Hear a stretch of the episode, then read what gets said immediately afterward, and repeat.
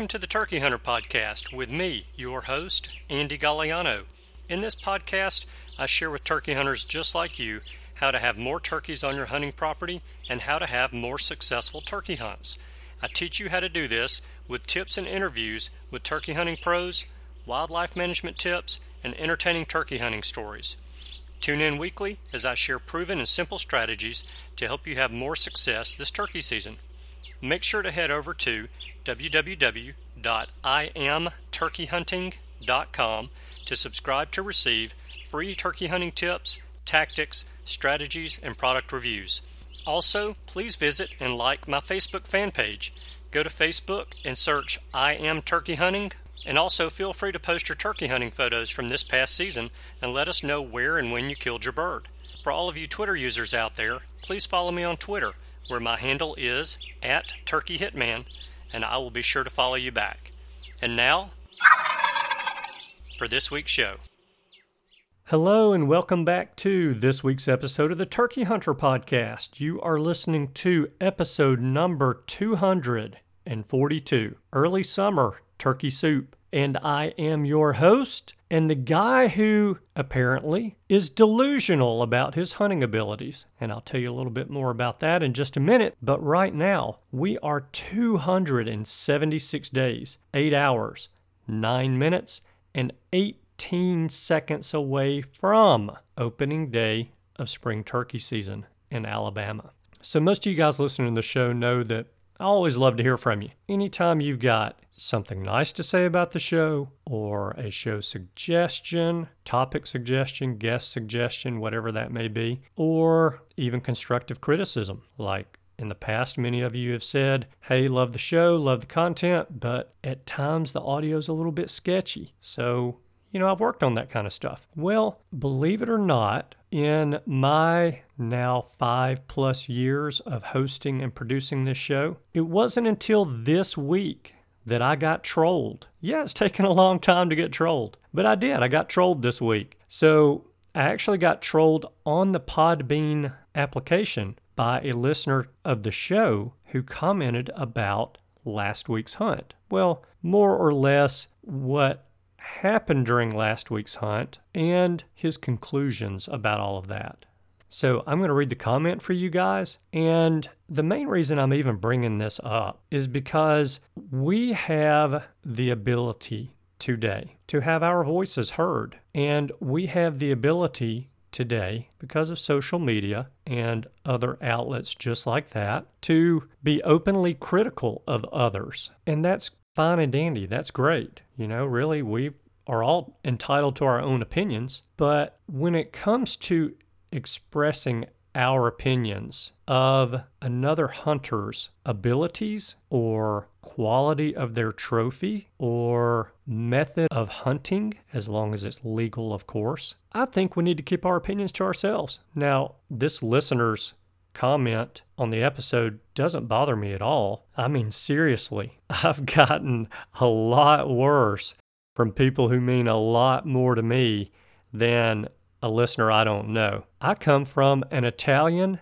and Lebanese background. Now, if you know anything about those two nationalities, then you probably know that people of those nationalities can be extremely opinionated and strongly opinionated on things. So, since I've been around that for my entire life, I've got a pretty thick skin. So, again, the comment doesn't bother me, but I want to address it. I want to read it and I want to address it because I think that comments like this, when they're put out there on someone's website, about a blog article, on Facebook, about someone's picture of their trophy or how they're hunting an animal or anything like that, on YouTube, on a video that they've put out there, I think we need to really be careful of what we say. So here's the comment. And I've kind of debated on whether or not I'm going to give the name of the person who put the comment in there. But this person put the comment on there and their name is posted right beside it. So really, I don't feel like I'm calling anybody out. So a couple of days ago,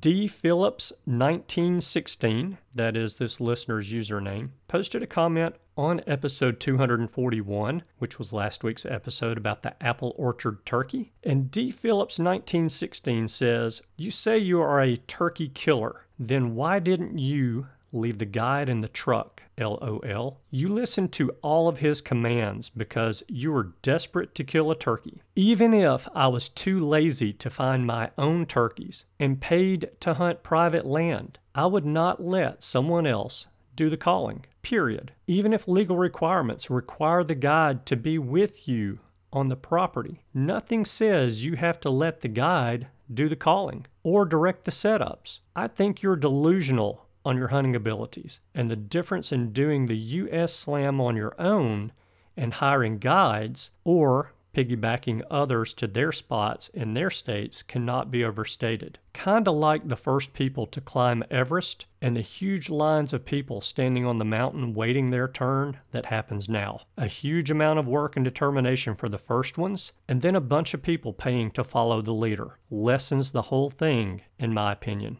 So I'm going to go through D. Phillips 1916's comment line by line because I really feel like we, before we throw something out into the world for everyone to see, should really think about our comments long and hard before we put them out there. So the first sentence You say you're a turkey killer, and killer is in parentheses. Then why didn't you leave the guide in the truck? LOL. Well, D. Phillips, 1916, I actually have on several hunts, but I didn't on this hunt. And here's one of the reasons why. So, this guide is actually in pursuit of the U.S. Super Slam himself. This guide helps a bunch of hunters every year kill a turkey. This guide could possibly be the best turkey hunter in the United States. But if I don't hunt with him, I'll never know. This guide could teach me two or three things that I don't know about turkey hunting. But if he doesn't hunt with me, I'll never learn them.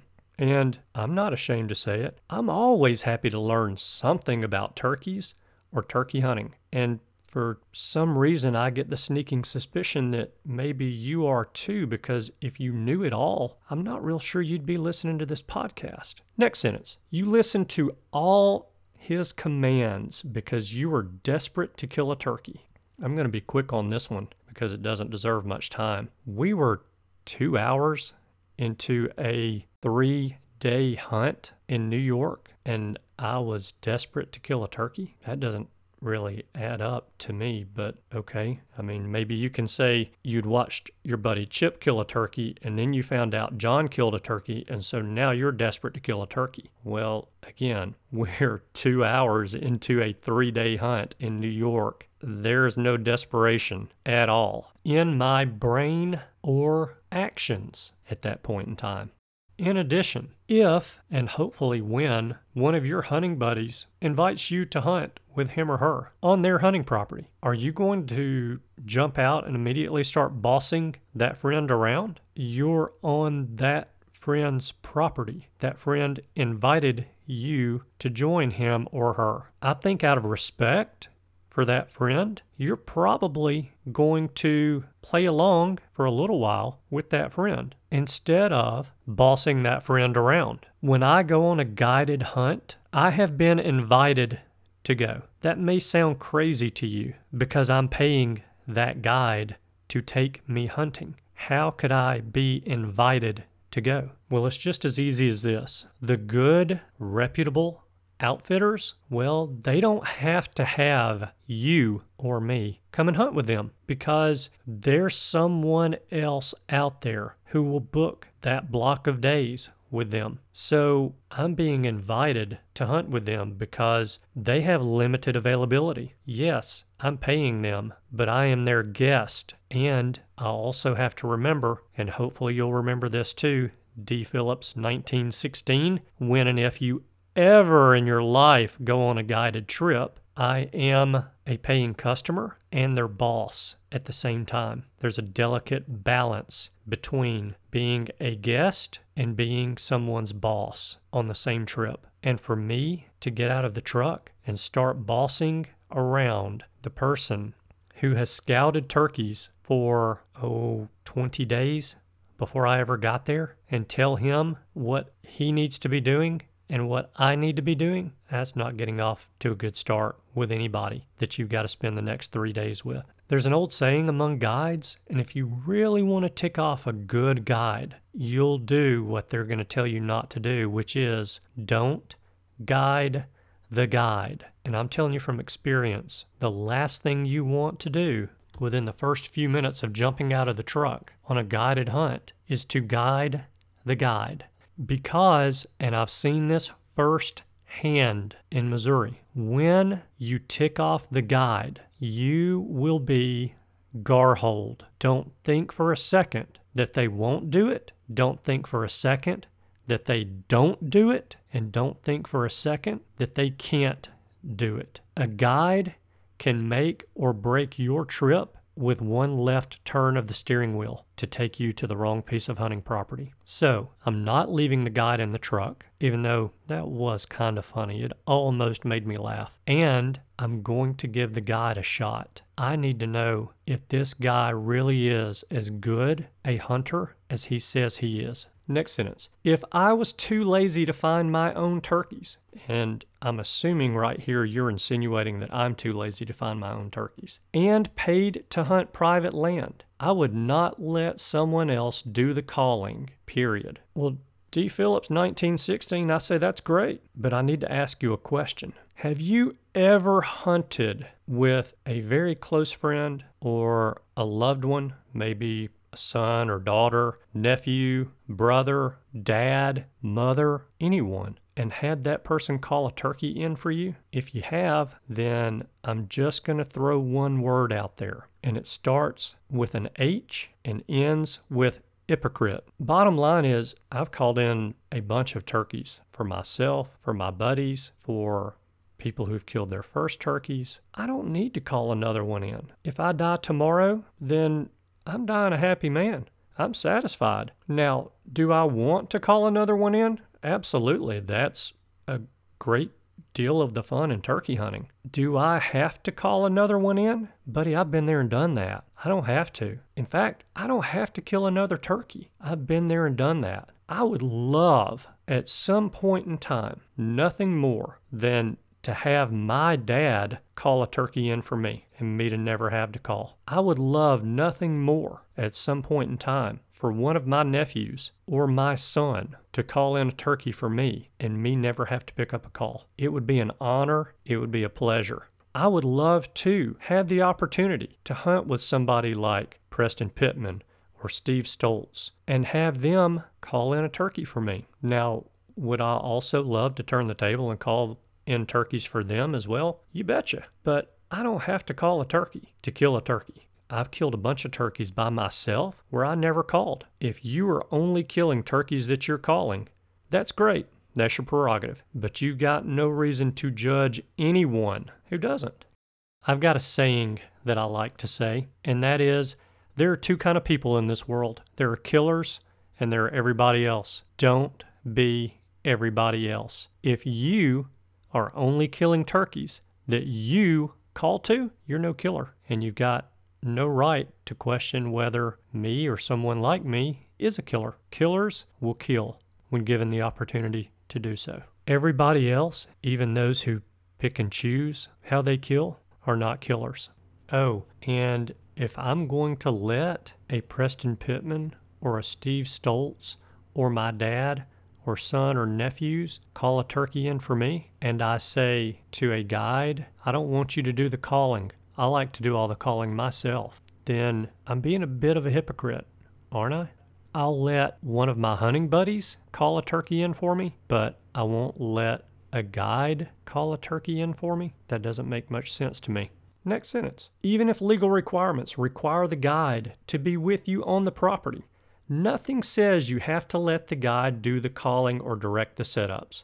You're exactly right, but I'm going to go back and touch on one thing, then we're moving to the next sentence. What if this guide is the best turkey hunter in the United States and he teaches me something either about calling or about setting up? If it makes me a better turkey hunter, I win. Next sentence. I think you're delusional. Now I'm going to read that part again. I think you're delusional on your hunting abilities and the difference in doing the U.S. slam on your own and hiring guides or piggybacking others to their spots in their state cannot be overstated. All right.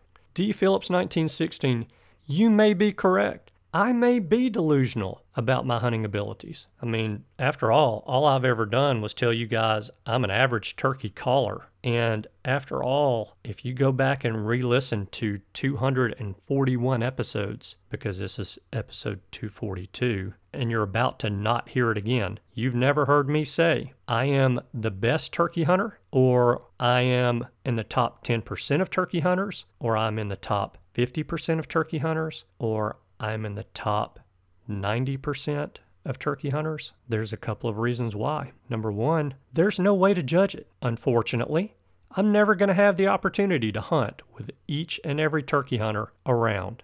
It's not going to happen. Also, how do you quantify a statement like that? There is absolutely no way to do it. I have guests on this show that I'm going to bet and I'm going to swear and I'll make the statement right now that they are much better turkey hunters than I am. When I say I'm a turkey killer, and by the way, I didn't say that last week. I have said it in a previous episode, and I'll talk about that in a second. But last week, what I said is I am a stone cold killer. I don't care if that's a turkey or a white-tailed deer or a gray squirrel or a tweety bird that's eating my tomatoes or a chipmunk that's digging up my wife's flowers in the yard. I don't care if it's a raccoon digging in a turkey nest. I don't care if it's a possum digging in my trash. When I get the opportunity to kill, whether it's for food or to protect myself, which thank God I've never had to do in a hunting situation, or my property, I'm going to tell you nine times out of ten, whatever it is that's in my sights is in trouble. Because if I don't kill, it's only because I've missed. And I need to touch on the topic I brought up just a second ago about calling myself turkey killer. So I know you guys have all heard of negative talk. Negative talk is when we talk to ourselves and we say stuff to ourselves like, oh, that was dumb. Can't believe I did that. Man, I'm such a DA. Well, personally, I don't like doing that to myself because I'm not a DA and I'm not dumb. I may do some things that are not very smart from time to time, and I already know that will never change. But I try very hard to refrain from calling myself a name, a negative name. So, why would I call myself Turkey Killer? Well, I want to be a turkey killer when I grow up. Why not start now? And I, just like Bill Clinton, think that if we tell ourselves something enough, then it will become the truth. So why not call myself Turkey Killer? It's better than calling myself handsome or genius because those are two things I have no chance of achieving. Being a turkey killer is something I do have a chance of achieving. And D. Phillips 1916, I'm not here to judge you. If you want to call yourself something other than turkey killer, even though you may not be at that level that you want to be at yet, then you call yourself anything you want to. For me, in my mind, I'll always be turkey killer. And I'm not the only one who thinks so. Okay, Google, what's my name? Your name is Turkey Killer. Hmm, maybe there's something to this now. Now I'm going to move on to the next part of that sentence where you say, and the difference in doing the U.S. Slam on your own and hiring guides or piggybacking others to their spots in their state cannot be overstated. Okay, I think I'm going to make one statement here that pretty much is going to make that part of your sentence there moot. And that is, I'm not doing the U.S. Super Slam for people to think that I'm one of the best turkey hunters in the world. I don't care if people think I'm one of the best turkey hunters in the world. I'm doing the U.S. Super Slam because I want to do the US Super Slam. I started this process in 2002, which again I might be wrong, but I believe is before anyone ever finished it. I never once thought I would be the first one to finish it. I never once tried to be the first one to finish it. I'm not doing the US Super Slam for recognition at all. If I was, I'd be recording my kills with the NWTF, but I'm not. I'm doing the US Super Slam for me because I love turkey hunting. And second to turkey hunting, I love to travel. Those two things are my drivers and my reasons for wanting to complete the U.S. Super Slam, for even starting the U.S. Super Slam. I don't have a t shirt that I wear around, I don't have a sticker on my window of my truck. I don't have anything in the intro or outro of this show that says I'm doing a U.S. Super Slam to prove to everyone that I am one of the best turkey hunters in the world. I enjoy hunting with my buddies from college. I enjoy meeting new people. I enjoy hunting with other people. If you don't enjoy those things, or you are doing a U.S. Super Slam for another reason, maybe it's to prove to everyone that you're a great turkey hunter, more power to you. Those are your reasons. Keep them to yourself. No one on Facebook, no one on YouTube, no one on Instagram, no one on Twitter, no one on any blog, and no one listening to this show cares except you and those that are closest to you. Knock yourself out. Oh, and now before I move on, I do have to say that, yeah, doing a U.S. Super Slam on public land, all public land, all over the U.S., if it's truly on your own and you are not talking to someone like Dave Owens or someone like Jeff Budz or someone like Doc Weddle or a biologist in the state that you're going to hunt or a game warden in the state that you're going to hunt or the person who is over that wildlife management area or national forest that you're going to hunt and you don't talk to anyone at the NWTF that might be able to give you some information on where to go to hunt, then at that point in time, you're doing the US Super Slam on your own. And yeah, that's pretty impressive. But I'll bet you the $37 that I have in my wallet right now that you're not doing the US Super Slam on your own. You've got people who are helping you some way, somehow, some shape, some form, or some fashion. Now, does that lessen what you're doing? In your eyes, it does. In mine, no. Call the state biologist for the next state that you're going hunting in. Get recommendations from him or her on places to go. Call the biologist who's over the wildlife management area or state forest or national forest that you're going to go hunt next year and get some recommendations of places to go. I don't think less of you, but if you are doing that, you are not doing it, and you can't see me right now doing air quotes. You are not doing this U.S. Super Slam, air quote, on your own. Next sentence. Kinda like the first people to climb Everest and the huge lines of people standing on the mountain waiting their turn that happens now. I'm going to go ahead and read the next sentence. A huge amount of work and determination for the first ones, and then a bunch of people paying to follow the leader. Okay, since your comment is directed at me, I'm going to address this personally and then address it from a little bit of a different angle. I never once claimed I was going to be the first one to do a U.S. Super Slam.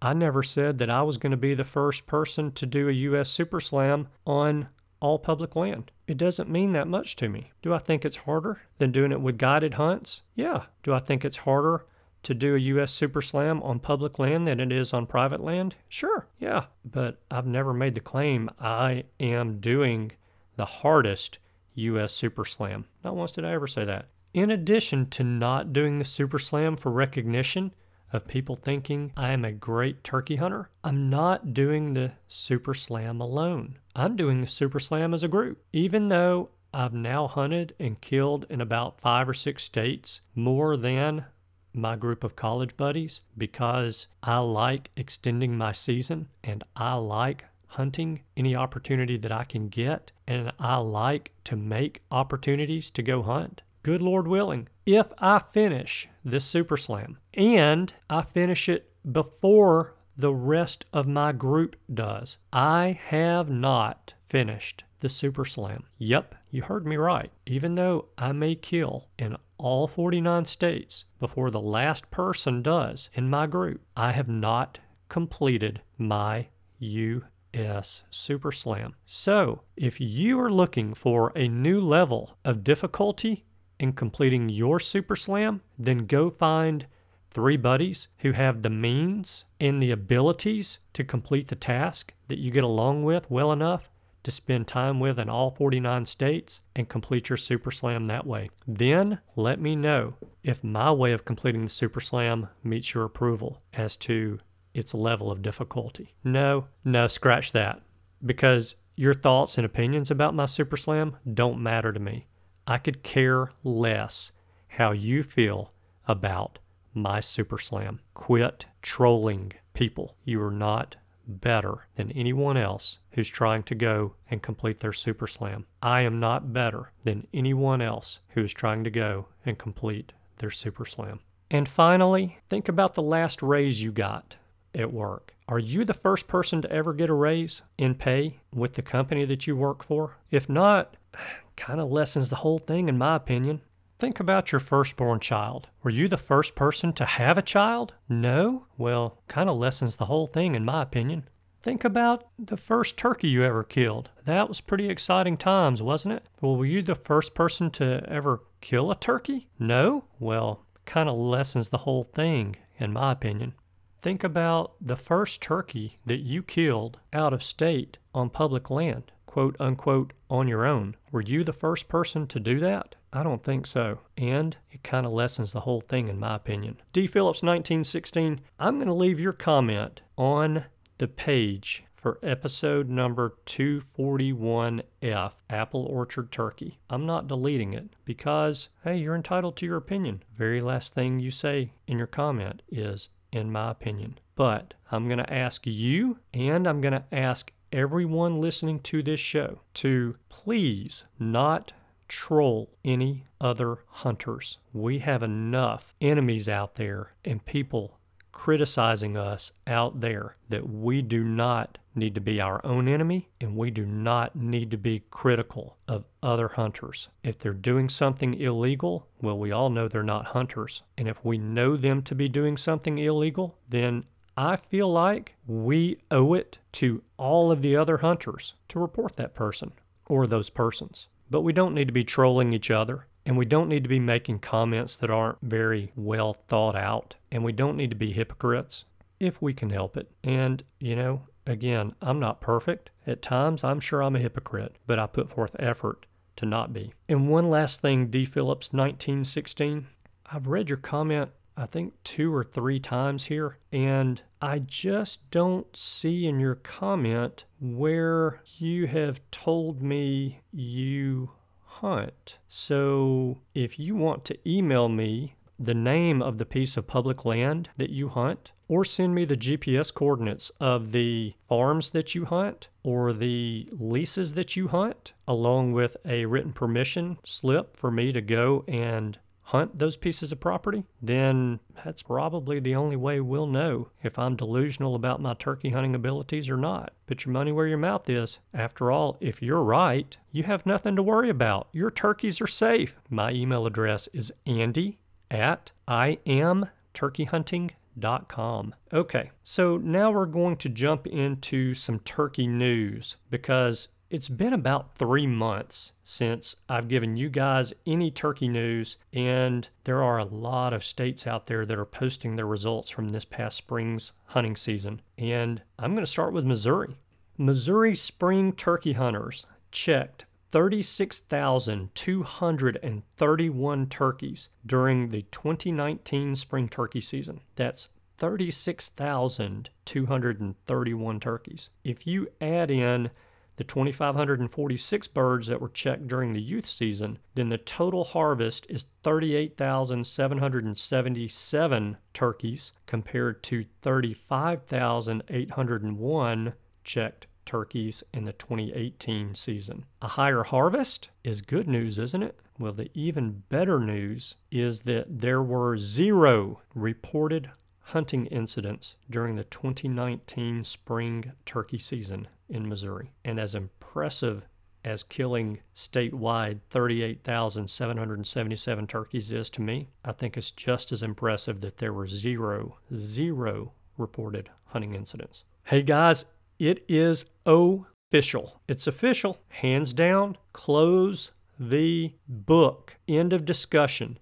It's official. Nebraska is the best turkey hunting destination in the U.S., and that is according to Governor Pete Ricketts of Nebraska. So, for the fourth year in a row, he has declared that Nebraska is the best place to hunt turkeys in the U.S., and he's listed a few reasons why he says that. The first reason is he says we are a hunter friendly state and thousands of hunters from Nebraska and across the nation choose to hunt here year after year, providing tremendous economic benefits to our state. Another reason he says Nebraska is the best turkey hunting destination in the U.S. is because hunters in Nebraska can enjoy long seasons in the spring and fall.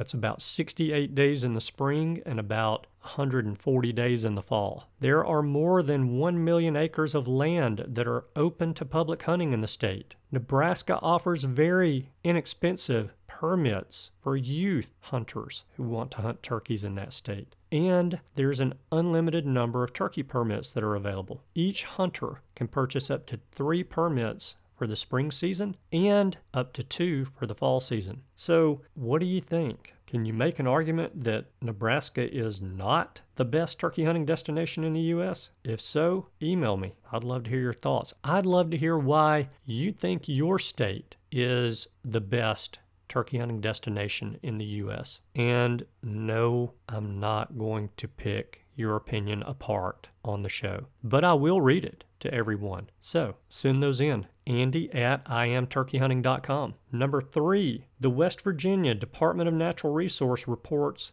that hunters bagged 11,210 gobblers. That's about a thousand fewer birds than were reported in the 2018 spring season, but the 2019 season represents about a 3% increase over the five year average and a 9% increase over the 10 year average of harvest in the state. Oh, and by the way, for next year in West Virginia, the youth season has been expanded to two days. So, you West Virginia turkey hunters, make some plans to be in the woods with the youth both days of the spring 2020 youth turkey season. The fourth piece of turkey news that I have for you guys is you can now buy your wild turkey socks on my Etsy store. And I know what you're thinking right now. You're thinking, what in the world is he talking about? Well, if you'll go to www.etsy, that's E-T-S-Y dot com, there's a little search bar in the upper left-hand part of the screen. And in that search bar, type in wild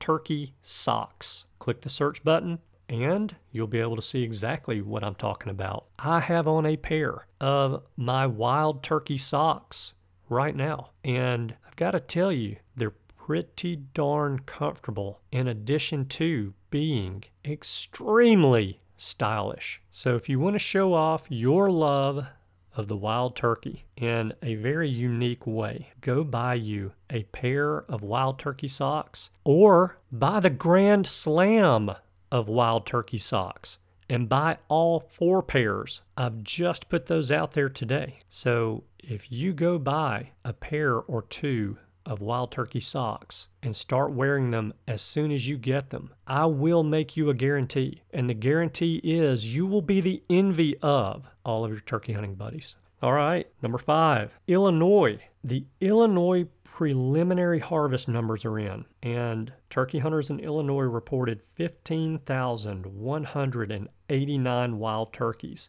during the 2019 spring turkey season. Now, that number is almost 1,700 birds more than were harvested in 2018, and it's not far off of the statewide record total that was set in 2006 with 16,569.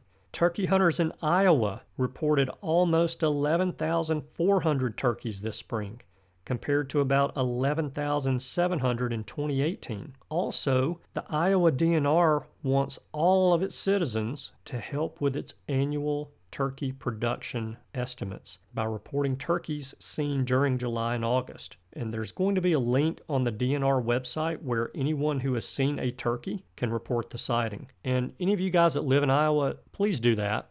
And in fact, there's two or three or four other states that I'm about to hit on that are doing that. And if you live in those states, participate in those surveys. It really does help our wildlife officials get a better idea of what's going on with our turkey populations. All right, now I see stories like this next one from time to time, but I can honestly say I've never heard of any cities in Alabama having this problem. There are wild turkeys causing trouble in Willoughby, Ohio, according to residents. And I'm going to read the article to you guys. So the article is by Suzanne Stratford with Fox 8 Cleveland, and this is on the fox8.com website. The title of the article says Wild Turkeys Causing Trouble in Willoughby, residents say. Gobblers gone wild. Some testy turkeys have been reported roaming the Chagrin River Park in Willoughby and fanning out into nearby neighborhoods along Reeves Road. I've seen them chase a few people and they've made crossing streets difficult, said Dan Cameron. I actually saw someone honking at them the other day and they ran up on the car and started pecking at the tire and the fender on the car. Wild turkeys went extinct in Ohio back in the early 1900s, but according to the Ohio Department of Natural Resources Division of Wildlife, they were reintroduced in the 1950s and have been thriving in recent years. It was like the turkey apocalypse, said Cameron after waking up and seeing 17 in his yard. Another homeowner, Noel Canina, found nearly 40 in front of her home. In fact, she says although they roost in the metro park, at least a handful strut over to her house every day to dine on her property because of her trees. Apparently, they like the pin oaks, which is a smaller acorn, said Canina. The turkeys usually keep their place in the pecking order and avoid humans, but they are more active and potentially aggressive right now because of the time of year. Breeding season just peaked in April. Nesting and hatching season peaks May through June. Males in particular can become defensive if a human gets too close to a female hen or the nest. They're kind souls. They just get a bad rap, said Canina. Wildlife experts say humans have to do their part and can prevent ruffling any feathers by following a few simple tips. And the article goes on from there. I'm not going to say anything about the line in the article that says that males in particular can become defensive if a human gets too close to a female hen as opposed to a male hen or the nest. I'm just going to skip that part and say, speaking of Ohio, hunters there reported harvesting 19,088 wild turkeys during the 2019 spring season. That is down 15% from 2018, according to the Ohio Natural Resources Division of Wildlife. Just for perspective, the record spring harvest was reported in 2001 with 26,156 wild turkeys taken. So, Ohio hunters, I hope you were listening when I mentioned that residents in Willoughby, Ohio are overrun with turkeys right now. Maybe you'll use that in the fall or in the spring to your advantage. The Rhode Island Department of Environmental Management wants those people who see hen and poult turkeys to participate in their brood survey online this spring. Participants should note the date location and total number of hens and poults seen. The Department of Environmental Management also reports that 270 turkeys were reported harvested during the 2019 spring season, and that is 80 birds more than the 190 reported during 2018. The state agency says the increase in the harvest is likely due to the bag limit being increased from one to two birds for this spring. Maryland turkey hunters report 4,002 turkeys harvested during their 2019 spring season, and that is the second largest harvest on record and a 141 bird increase over 2018's reported harvest. Now, listen up to this one. In case, like me for the past few months, you've had your head wrapped up in camo and have not been paying attention, more hunting opportunities are being opened up on our hunting properties across the U.S. as 74 wildlife refuges and 15 national fish hatcheries, totaling about 1.4 million acres, are being opened up by the Department of the Interior. Salt Plains, Sequoia, Tishomingo, and Wichita Mountains are among those that are being opened up for turkey hunting. And something that I think is just as important to note as the land being opened up is that hunting regulations on these federal properties are being changed to be more in line with the state regulations for the states that the lands are located in. And I think that just makes it easier for us hunters to be able to go and hunt those properties without having to learn an additional set of regulations or additional limitations on how and when we can hunt there. Arkansas Game and Fish is opening up the state's annual wild turkey brood survey to the general public for the first time, thanks to a new online surveying tool. Hey, Alabama Conservation Advisory Board and wildlife officials, are you listening and paying attention? Listen closely. Arkansas turkey hunters can go to www.agfc.com slash turkey surveys to complete the survey and let the officials know where they're seeing hens and poults. I really wish Alabama would do this. It can't be that difficult, and it would give our wildlife officials a much better idea of how our hatch and recruitment was for the current year. And before I get off the topic of Arkansas, I'm going to give you my opinion on something. I really think that Arkansas is taking the right steps to improve their population and turn around the decline in the population that they've been experiencing for probably the last 20 years. And I hope and pray that Arkansas and what they are doing will become the case study for what other states that are experiencing declines in their turkey populations need to be doing. I am impressed with what the gentleman that's now in charge of managing the wild turkey population in the state of Arkansas is doing. I am impressed with what I saw when I was hunting there this past spring on their public lands. And given what little bit of information I know about managing habitat for wild turkeys, I really think that Arkansas is on the right track. Only time will tell. And I hope that in five years I'm sitting here saying, I told you so, I told you so, which I would never do anyway. Saying I told you so does no good. All right. In Virginia, during the 2019 spring turkey season, 17,929 wild turkeys were reported as harvested. That is an increase of 11% compared to the 2018 season. Now, despite that good news, state biologists are expecting the 2020 season to be a pretty tough one for hunters because of very poor production in 2018. And I would assume that's from all the rain and wet weather that you guys had in Virginia last year. Hey, something else that's pretty cool, in addition to wild turkey socks, is that Primos has opened a custom meal shop for turkey hunters to order a completely custom box call. Apparently, all calls are going to be built on the Primos Heartbreaker design, then hunters can choose whether they want a cherry or maple lid and choose the carvings on the call from there. These calls are going to run about $150 and that includes shipping and they're going to be shipped within about 15 days from ordering.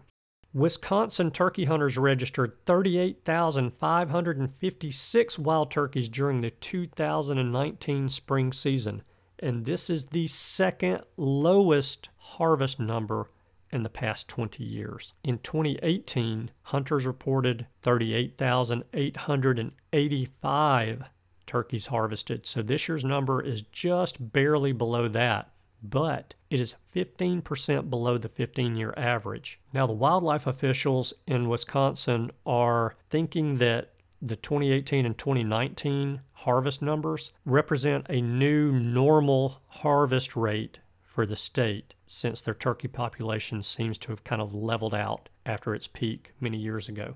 Now, you're almost caught up on most of the recent wild turkey news. So, how would you like to listen to my call from this week with Jeff Budz, where I called him just to check and see how his 2019 spring turkey season was?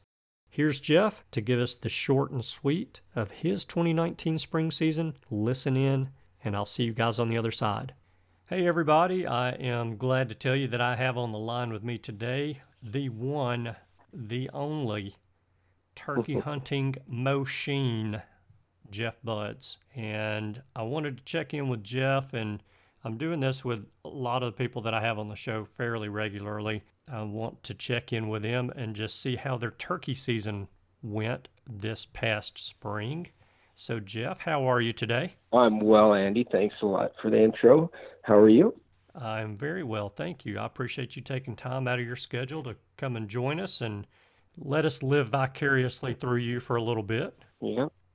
It's so, my pleasure. Always a pleasure. Yeah. So, how did everything go this season? I, and I want to I want to kind of go at this from two different angles because you kind of have two different seasons. You have Jeff Budz season, and then you have Jeff Budz the guide helping all these people get either get their Grand Slam or complete their Grand Slam. A lot of them with their Osceolas. So how let's let's talk about your season personally first. How did everything go for you? Good. I it, fantastic. Got everything accomplished that I wanted to, and you know finished another uh, what two I got two spring slams, and I finished my hundredth and then I got a real quick to everybody kept saying, "What can you ever do after a 100? You're going to stop?" And I said, "No, I'm going to then go for 104, 108, 112." Mm-hmm. But besides that, I wanted to sort of do something fun, so I did a slam in 2 days. So I I got my I doubled with my wife to get on a Tuesday morning and we I got my 100th and she got hers her Osceola, and then uh, that afternoon I got my hundred and first, and then got in a plane and went uh, flew to Kansas City. Got there at midnight. Uh, I had left staged my car there, flown back actually Orlando.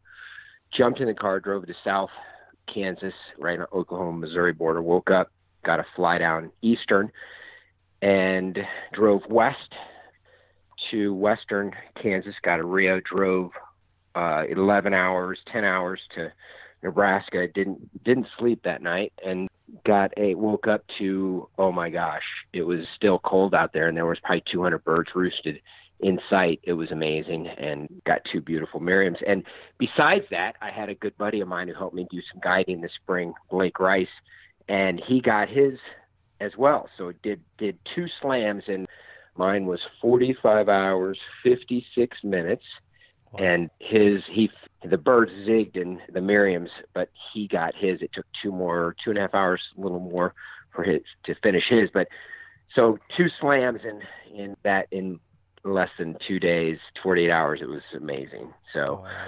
then off to the races. So it was it was a barn burner, and you know I think about it. I had two birds this spring myself that I went out or by myself. But besides that, I'm with somebody from you know when the season opens down here first of March until I finished uh, May whatever 10th whatever right before Mother's Day. So 10 weeks and uh, I think it was 160 birds, me and all the clients and such. And wow. so there, you know, you asked what me personally, and I've I I don't do I don't do much personally. I mean, and it, I'm not crying in my milk because I oh, enjoy so much being with so many other people. Yeah. I do enjoy when I do get out, but the days of me just, you know, jumping in my truck, living out of my truck and hunting by myself for 2 months, that's a distant memory, you know. Oh yeah. And I think that at least with me that's kind of a given because I know your business is guiding. And so you know that takes priority that takes precedent over your own personal hunting and so really for you to do what you've done in the number of grand slams that you've gotten underneath your belt it really makes it that much more impressive because it's not like you're spending an entire season hunting on your own to do it so yeah. you know that's the cool part for me you know at least the way I well look at it. and I and I think a long time ago uh, not I think I know you know, and I've told people this a lot, you know, in, out of college, and I take it a year off before some of my friends were a little bit ahead of me, and and uh, one of them said, "Oh, I'm selling my guns." A couple years later, and uh, I said, "What?" And he said, "Yeah, my wife doesn't want me to hunt anymore. And it just clicked. And I said, oh, huh, well, I've got to do something that I know it can't ever be taken away from me. And two things I made it a living and I got my family involved. And I say family, yeah. my, my girlfriend and then wife now. And as you heard, my son, who's a year last week and wants lunch. Hmm. So I got them, Jenna, who you talked to earlier, 14. You know, she got a double slam last year. Yeah. Her sister, who's 10, she's going to get her first Grand Slam, finish her first Grand Slam next spring. Nice. So I keep everybody involved, and I made it a living. And with those two things, it'll always not only be a part of my life, but be a way of life for for the Budz family. You know, which is right. pretty fun. Yeah. So. Yeah, that's cool. So, I know you started the spring, or when spring rolled around, you were sitting at 99 slams. So, in Florida, you can kill two birds in the spring and two in the fall. Is that correct? That's it, and that's and everybody asks me. You know, I mean, I've had people like literally call me a liar that I haven't gotten as many slams as I have, and I said, you know what? 20, 22 years at four, and you can look at all the records. I have licenses and pictures of all my birds and documentation and whatever. But but four at 22 is 88, and then I shot some off a reservation down here that they closed it to non-tribal members, but I got 11 off of those guys, and then I had got some single slams before I started all my, my four a year. Right. So it equaled it equals up instantly. I mean, in in 15 seconds on the back of a napkin, you can look and say, okay, yep, that's how he did it, and anybody can do it. But you just yeah. got, it starts and ends with the Osceola, four Osceolas a year, and to come down and do it spring and fall. You only get two in the spring and two in the fall. You know, it's it's a it's a feat, you know, and that's yeah. everything else. Heck, in one spring you could shoot and I've never looked at every season, but I bet you, you I know you could shoot a hundred Easterns. I bet you, you could shoot.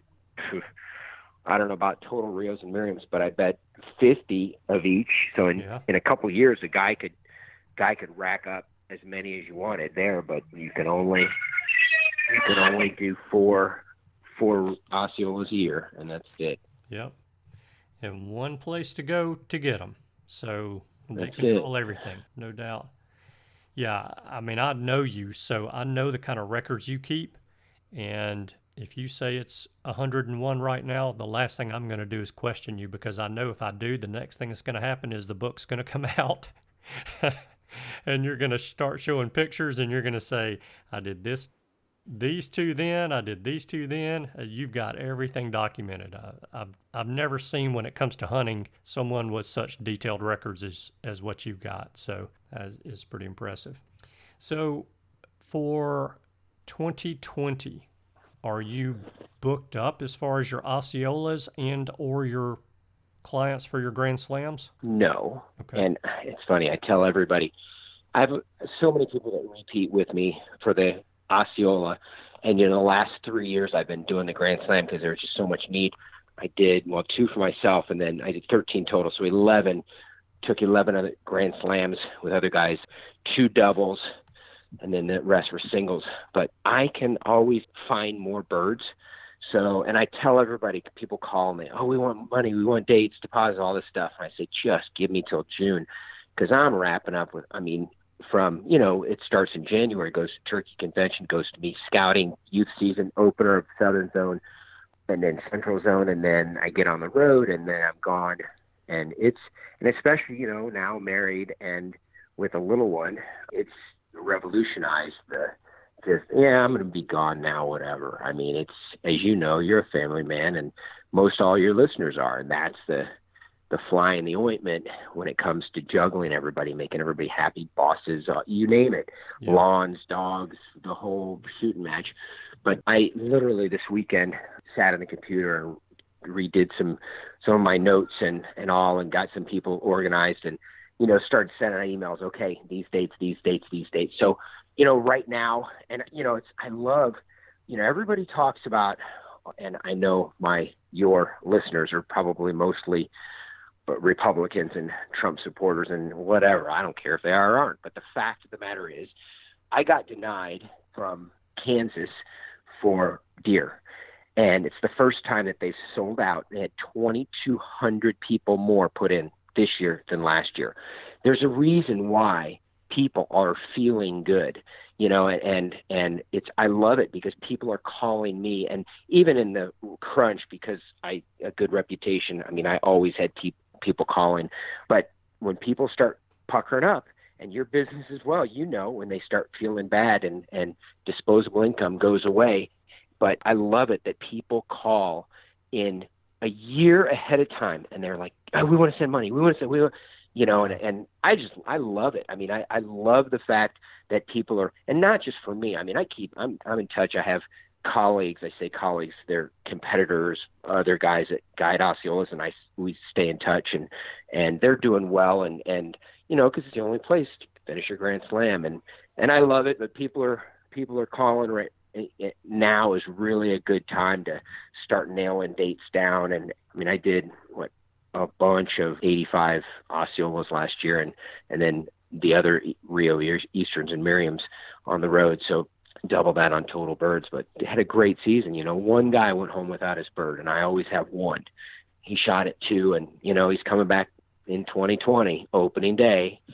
Yeah. And try and try and finish his Grand Slam. And anyway, but you know it's always hunting. We've got a pretty good, pretty strong record. You know. Yeah.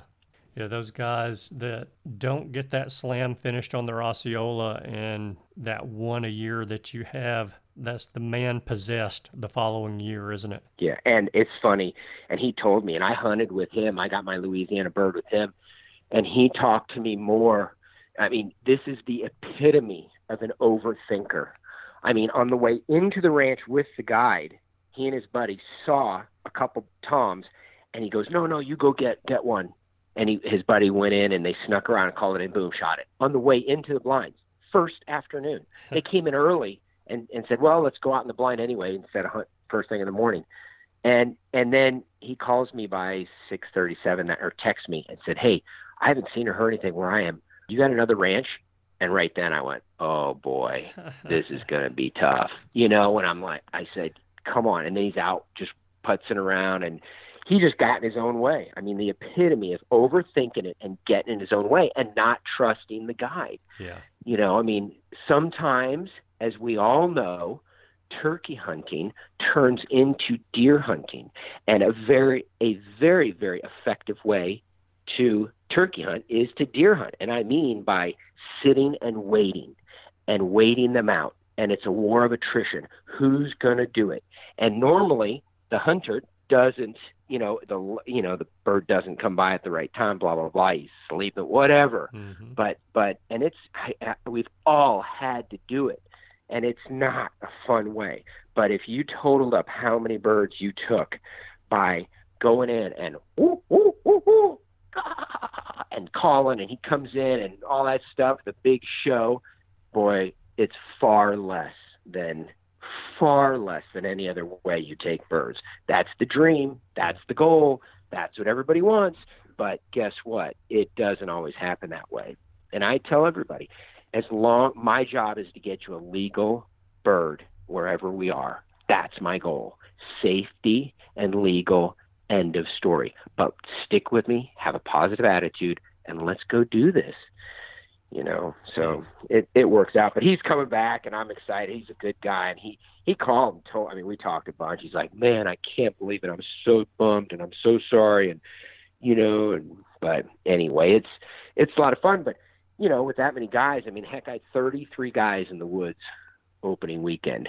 And wow. you know it's a barn burner. I've got a lot of help. I've got ranches spread all over, you know, four counties, and and one big one for my big Grand Slam guys and my guys that I'm sort of taking personally and and but I've got a great crew of guys. I've got a phenomenal property. I mean, this is I moved down here 18 years ago, 17 years ago, and said, "Hey, this is the land of opportunity for this is it. This is for Osceolas, and this is how, you know, I'm going to get after it and make make a mark." And yeah. I work at it constantly, just trying to nail down the good spots. So yes, you do. And and speaking of working at it constantly, you're just getting back in from a run.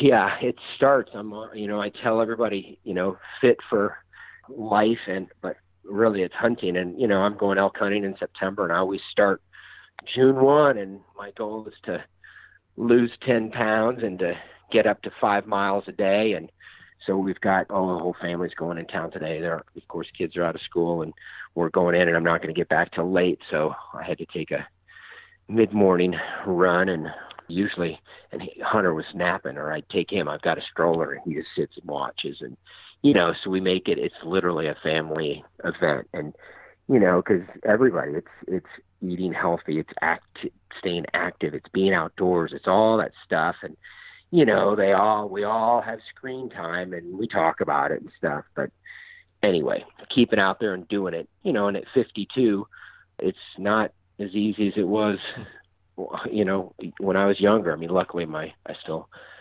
sort of wound tight and and burn it off easy, but yeah. anyway, but shooting my bow every day and running is, you know, I owe it to the animal and you know it's it's fun just to take that time and and you know my wife shoots the girls shoot you know everybody we we make it a family event you know all this stuff just not it's not just the turkey hunting but whatever all we do you know we try and keep them out there and active.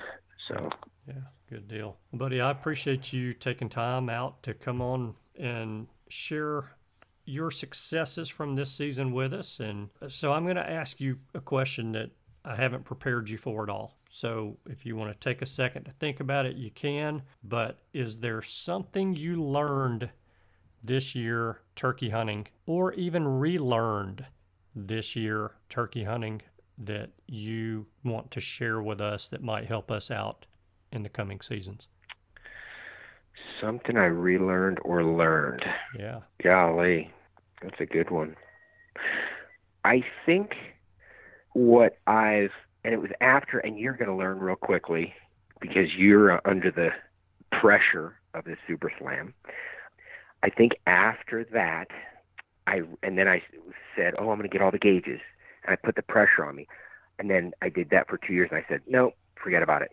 So, so what I did is I slowed down when I do have the time to, I, sounds corny, but to enjoy it more, or to yeah. to look at the moments and just you know, and especially now with Hunter a year old, the girls and family. I mean, I don't know. I I, I think because we're always you know rushed. I tell everybody, oh, go get one state and have two others ready because if you get the one to run to the next one and get the next one and the next one and you know, oh, I'm at 39 states. Oh my gosh, could I really do it next year? And and and it's just burn, burn, burn, burn, burn, faster, faster, more, more, more. So I I, I think you know as more the, the the more we want and the the faster we try and go.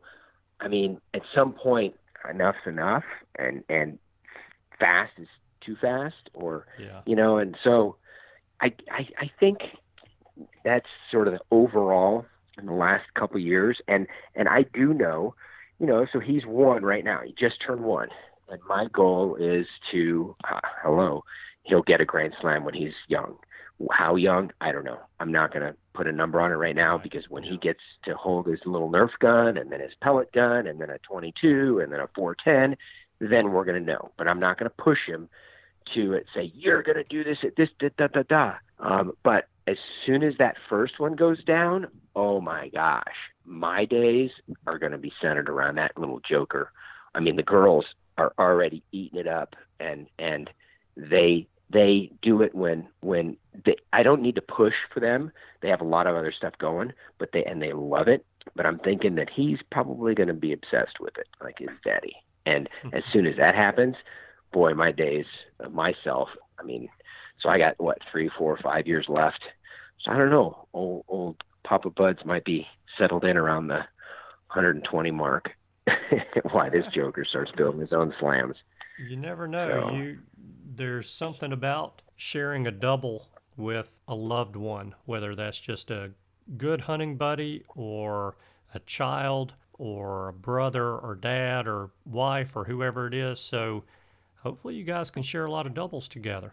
Yeah, I uh, I'm hoping so as, to, as well, my friend. Yeah, awesome. Well, good deal, man. Well, again, I appreciate your time, and it's always a pleasure having you on the show. I appreciate your friendship, and look forward to getting you on again sometime in the not too distant future. Tell everyone in the family I said hello, and you guys have a lot of fun today. All right, Andy. Thanks a lot. You too. Thank Bye. you, Jeff. Goodbye. I hope you guys enjoyed that interview. Not that 52 is old by any means, especially because I'm not that far away from it at all. But Jeff still gets after it just as hard today as I would imagine he did about 25 years ago. Jeff's a great guy, and I'm glad that he is still having a huge amount of success both guiding and hunting. Hey, if you guys want to go to Florida and kill an Osceola to complete your Grand Slam or even get your Grand Slam started, give Jeff a call. You can reach him at 217 502 1304. That's 217 502 1304 and let him know you heard him on this show and I'm sure he'll take care of you and get you in a position to get your Osceola turkey. I'm going to be checking in with several of our past guests on the show so they can tell us about their seasons. And you know, I'm going to have to ask them for a takeaway from their season as well. So I hope to bring us all another learning opportunity or two. Okay, so before I turn you loose for the week, here's my favor of the week. If you would, go on your podcast player application, if you haven't already done so, and leave a five star rating and a review for the Turkey Hunter podcast. Doing so helps people who stumble across the show to know whether or not they want to listen to it. So that's a huge help to anyone who stumbles across the show, and it's a huge help to me. And I very much appreciate that. With that said, thank you guys so much for tuning in this week. I know that you have choices. I appreciate you spending your time with us. I hope you have a wonderful week, and I look forward to seeing you again next week. Goodbye. Thanks for tuning in. You were just listening to the Turkey Hunter podcast. If you enjoyed the show, please go on over to iTunes and leave a five star review. And make sure to head over to www.iamturkeyhunting.com to subscribe for free turkey hunting tips, tactics, strategies, and product reviews to help you have a more successful turkey season. And stay tuned for upcoming episodes on hunting afternoon birds, how to film your hunt, and the breeding cycle of hens, as well as some guest interviews. Thanks again for listening. We know your time is valuable, and we appreciate you sharing some of it with us. See you next week.